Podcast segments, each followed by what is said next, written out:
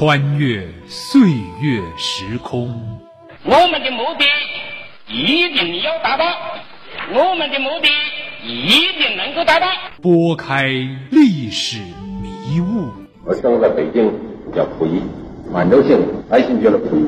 揭秘风尘史实，评说风云人物。老林说旧闻。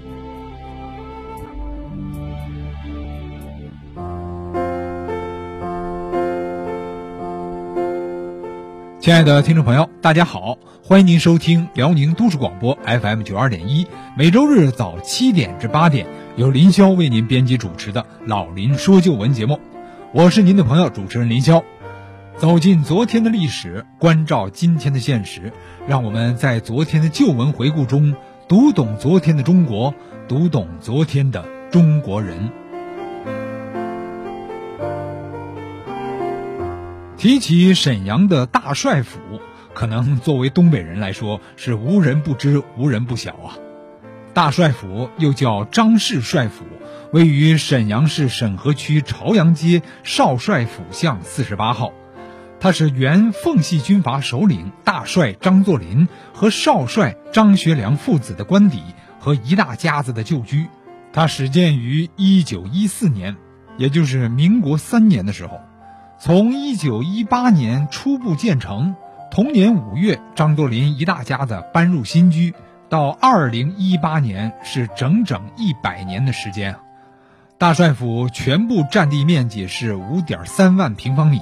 建筑面积呢是三点五万平方米，由中院三进四合院，东院是大青楼、小青楼、帅府花园，西院呢是红楼群和院外的三座单体建筑，由赵一荻故居和帅府办事处以及边业银行组成。整个大帅府经历了父子两代人二十年的营建。到了一九三三年才全部建成，形成了目前这处独具特色的建筑群，也见证了中国民国时期的历史风云。它当之无愧地成为中国近代优秀的建筑群之一和全国文物保护单位。如今，每天来自全国乃至世界各地的游客，在帅府间的花园式的庭院中来回穿梭。面对大帅府的大青楼、小青楼那多姿多彩的建筑和精美绝伦的装饰，体味着他们的人生和命运，感悟着国家级历史文化遗产。也许人们会问，这大帅府究竟是怎么建成的？没上过几天学、没读过多少书的张作霖，为何能建造出如此具有文化品位的大帅府？富二代张学良子承父业后，又对帅府进行了哪些建造？下面呢，我们就为您讲述一段关于张氏父子如何营建大帅府的有趣故事。大帅府曾是东北王张作霖、张学良父子的官邸。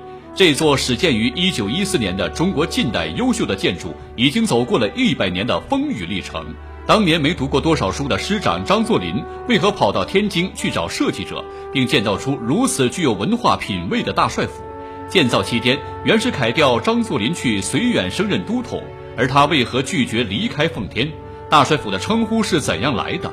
建成之后，传言里面闹鬼又是因何而生？身为富二代的张学良子承父业后，对帅府又进行了哪些改建？请听老林说旧闻：大帅府是咋建成的？一九一一年辛亥革命爆发后。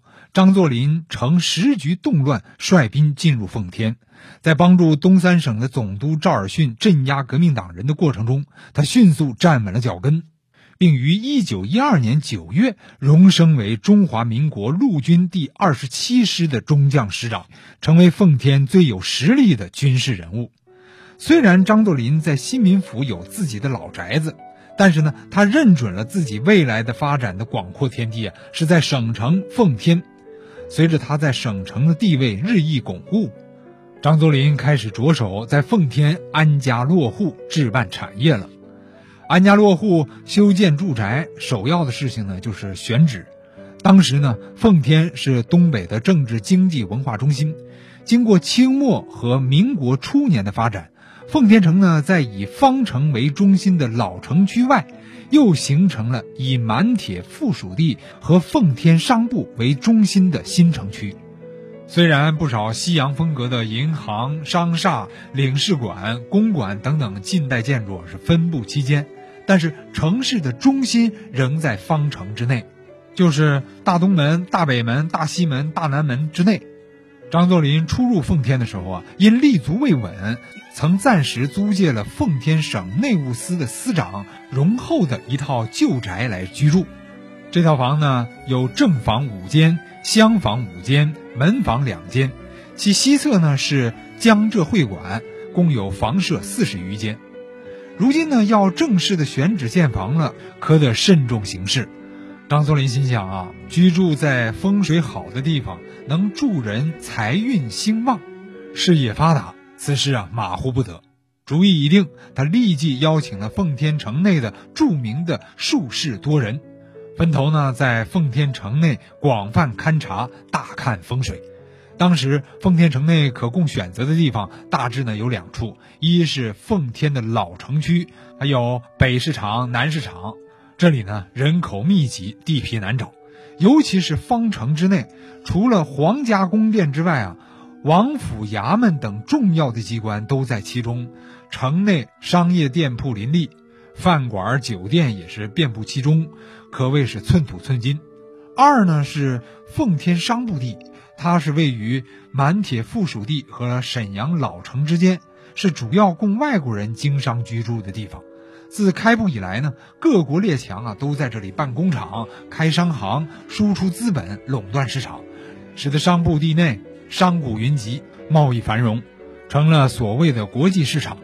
当时呢，奉天一般的军阀政要啊、达官贵人也都喜欢在这里建造公馆。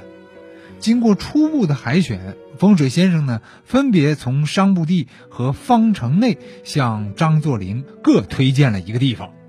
商埠地内所选的地方呢，位于沈阳市和平区八纬路附近；方城内的地方呢，则位于大南门里通天街左侧，荣厚旧宅之所在。据风水先生讲啊，这俩地儿呢风水都极好，尤其是荣厚的旧宅，正好呢坐落在太极共振点上，有所谓瑞相，其穴位呢处孤阴不生，独阳不长，阴阳交泰，能极福无穷，属于天地定位，山泽通气，水火不相射之的福地。按张作霖的命格。此时选择此地居住，将会实现时空对应与天人合一的最佳风水效应。张作霖一生的丁财贵寿，皆能由此而来。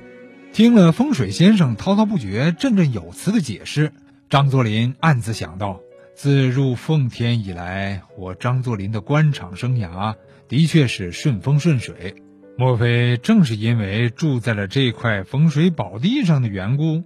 这个地儿位于方城之内，又在皇家宫殿附近，距离奉天都军署和繁华的四平街，也就是现在的中街也不远。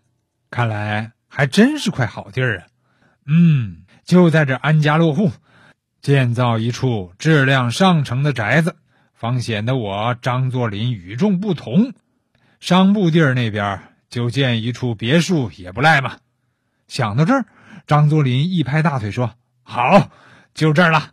赶明儿我得把这宅子和旁边的江浙会馆统统买下来。”果然，到了一九一三年底啊，张作霖承荣后升任辽沈道道义之际，这道义啊，就是民国时期省里面管内政的一个官儿。张作霖呢，就将他这处旧宅连同西侧的江浙会馆都买下来了。据说，张作霖派人到江浙会馆商量的时候啊，会馆的不少人还有些不愿意，因为长期以来啊，他们都是聚在这儿做生意，生活呢都习惯了，猛然让他们迁到别地儿，心里还很不是滋味。但是听说张作霖愿意出高于当时地价一倍多的价钱来购买，他们就同意了。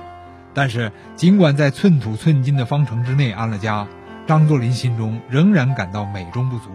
他觉得原有的宅子啊不够气派，不仅房屋陈旧、格局杂乱，而且呢也不能够满足办公和居住的双重需要。经过一段时间的准备，他决定啊拆除原有的房屋，请来能工巧匠，重新修建一处宽敞华丽的宅子。当时呢，张作霖公务繁忙，长子张学良呢刚刚十四岁。那由谁来负责新建宅邸的设计和规划呢？广告之后继续收听。